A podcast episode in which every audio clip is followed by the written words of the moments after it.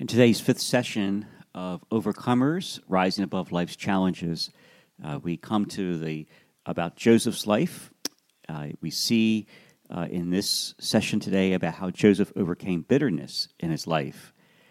Bitterness is something that we all face. Uh, the area of unforgiveness is something we all have to deal with, uh, but the Lord has made provision for us. Let me ask you a question to begin with our session today. How would you describe the taste of bitterness? Have you ever bit into something and said, This is bitter? What's that taste like to you?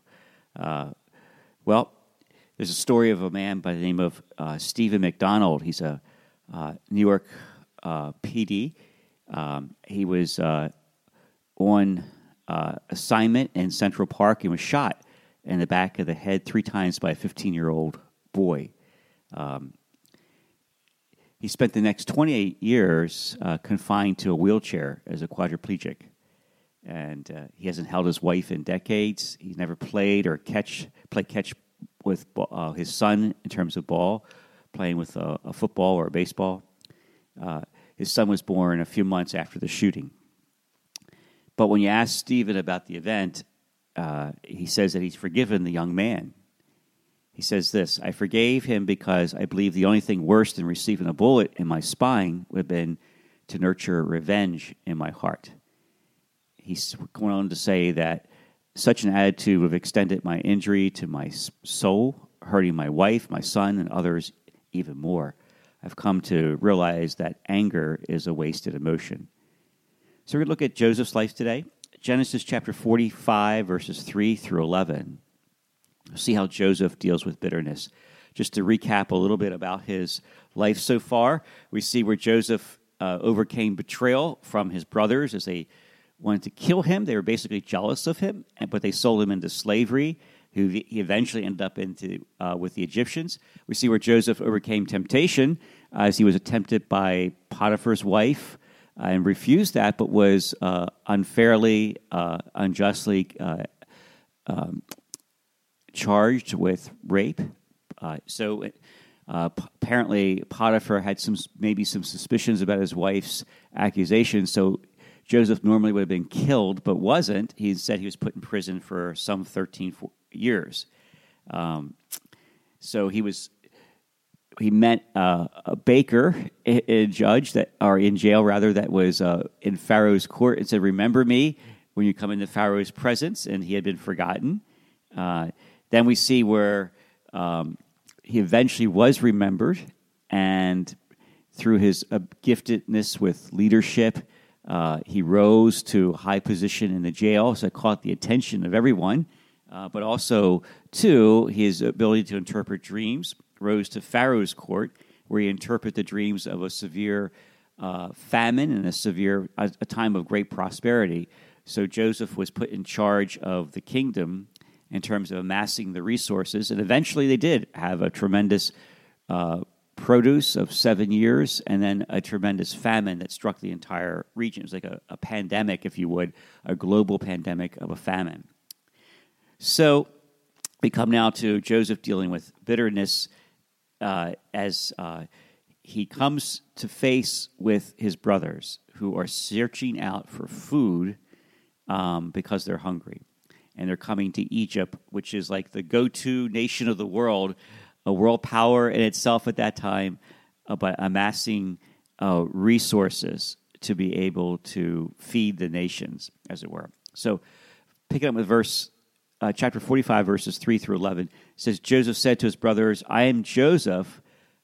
Is my father still living? But they could not answer him because they were terrified in his presence. Joseph's brothers at first did not recognize Joseph at all. Remember, their paradigm of him, their view of seeing him was that he was killed, he was uh, sold into slavery. They had no idea what has happened to him since that time. Verse 4 And Joseph said to the brothers, Please come near me. And they came near. I am Joseph, your brother, he said, the one whom you sold into Egypt. Now don't be worried or angry with yourselves for selling me here because God sent me ahead of you to preserve life. So Joseph, uh, seeing his brothers, that he recognized them, of course, first before they ever recognized him. Verse 6 For the famine has been in the land these two years, and there will be five more years without plowing or harvesting. God sent me ahead of you to establish you as a remnant within the land and to keep you alive by a great deliverance. Therefore, it was not you who sent me here, but God. He has made me a father to Pharaoh, the lord of his entire household, and ruler over the land of Egypt. Return quickly to my father and say to him, This is what your son Joseph says God has made me lord of all of Egypt. Come down, to, uh, come down to me without delay. You can settle in the land of Goshen and be near me, you and your children and your grandchildren, your sheep and cattle, and all you have. Therefore, I will sustain you, for there will be five more years of famine. Otherwise, you, your household, and everything you have will become destitute. So, uh, we want to see right from the start here, um, we take a look at uh, verses 3 and 4, particularly, says that uh, um, J- Joseph is pretty much aware of the fact that this is something that God has planned. In other words, God has um, God has planned out his life. God has seen, taken into consideration all these different things, and has woven a plan for Joseph's life. We're not saying that God sent the famine. We're not saying that God um, deliberately uh, sent the Ishmaelites to pick up Joseph as the slave. We're just simply saying here, I'm simply saying here that what is happening is that in the midst of all these tragic events, from the time of his betrayal, sold into slavery, is that the accusations uh, against him by Potiphar's wife. Uh, we see where God has uh, providentially woven all this into Joseph's life to bring him to a place that no, it's not only for his good, but for the good of others, as Joseph indicates. So the famine in the region was something that the nations in the region, including Israel, did not fare well for them at all. So Genesis chapters 42 through 44 tells us about the series of tests that Joseph puts his brothers through when they arrived in Egypt. These tests were designed to reveal any changes in their character during this time. So, uh, when he declares, I am Joseph, was a moment of tremendous uh, revelation by Joseph to his brothers. I am Joseph. Uh, he could have responded to his brothers in a very cynical way, a bitter way. He could have said things like this How do you like my coat now? How would you feel like if you were in the pit? Did you know that I was in prison for a long time? If you guys hadn't sold me into slavery, heck, I would have never been in prison. Um, but Joseph did not respond that way to his brothers. There wasn't bitterness in his heart, there wasn't anger in his heart. Uh, Joseph instead was revealing his identity and he asked the question, Is my father still living? Um, this was a tremendous moment for Joseph's brothers. Just think for a moment the weight of their guilt, uh, the lies that they had lived under was being exchanged at that moment for an offer of forgiveness. And here we see a beautiful and perfect picture of the cross of Jesus Christ. What Joseph did here points to the cross of Jesus, who said, with arms outstretched at the cross, Father, forgive them, for they know not what they do. He wasn't speaking just to the Roman soldiers or the Sanhedrin that uh, facilitated his death. He was speaking for to all of humanity who had rebelled against the Father in Adam's sin.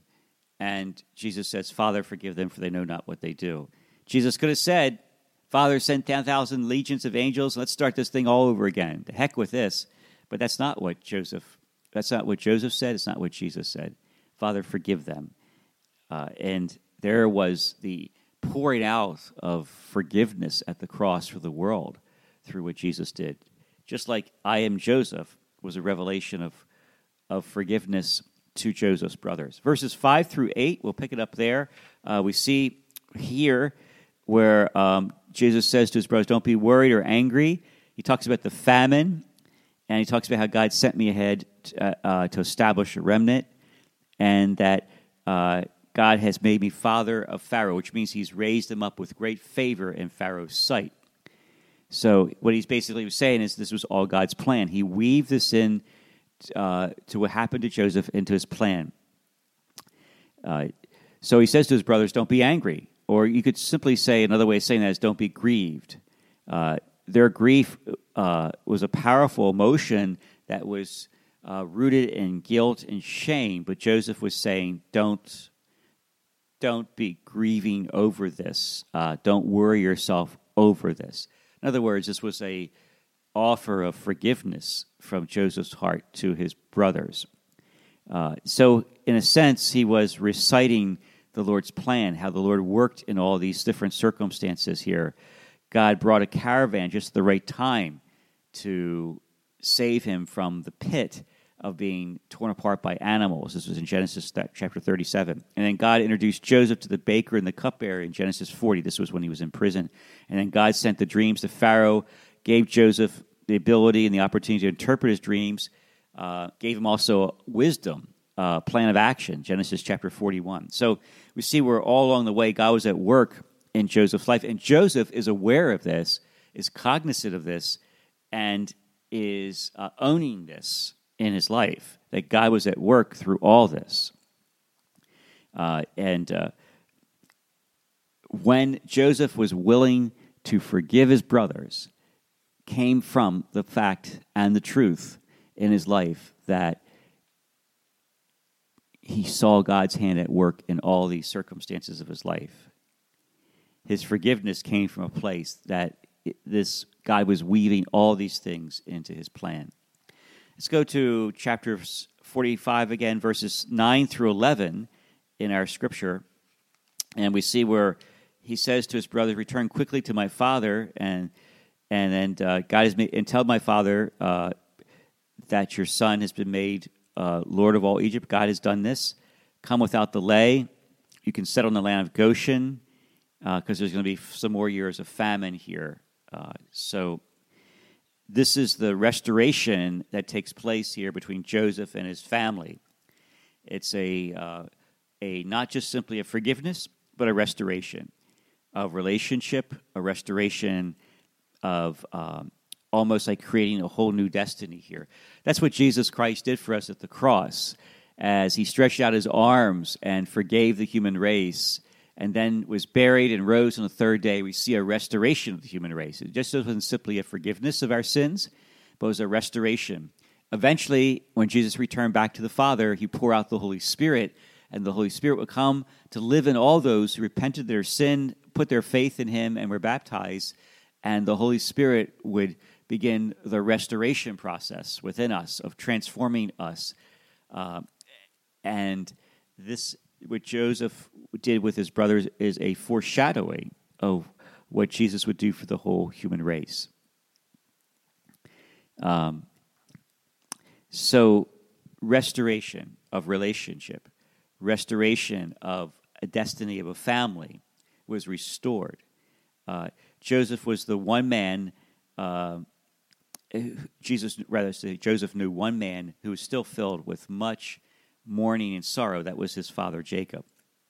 And so J- Joseph wanted to send his brothers back to Jacob with the good news that his son is alive and that this uh, Jacob's 13 year time of grief finally could be turned into joy. Uh, and again, this is the restoration that takes place here.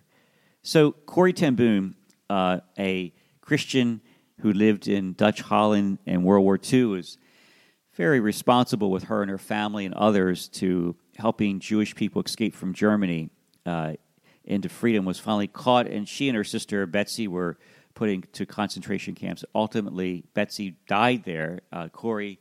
Um, survived and was able to remain in, uh, in uh, to get free, and then she, later she become a Christian minister throughout Europe, particularly. She said this forgiveness is an act of the will, and the will can function regardless of the temperature of the heart.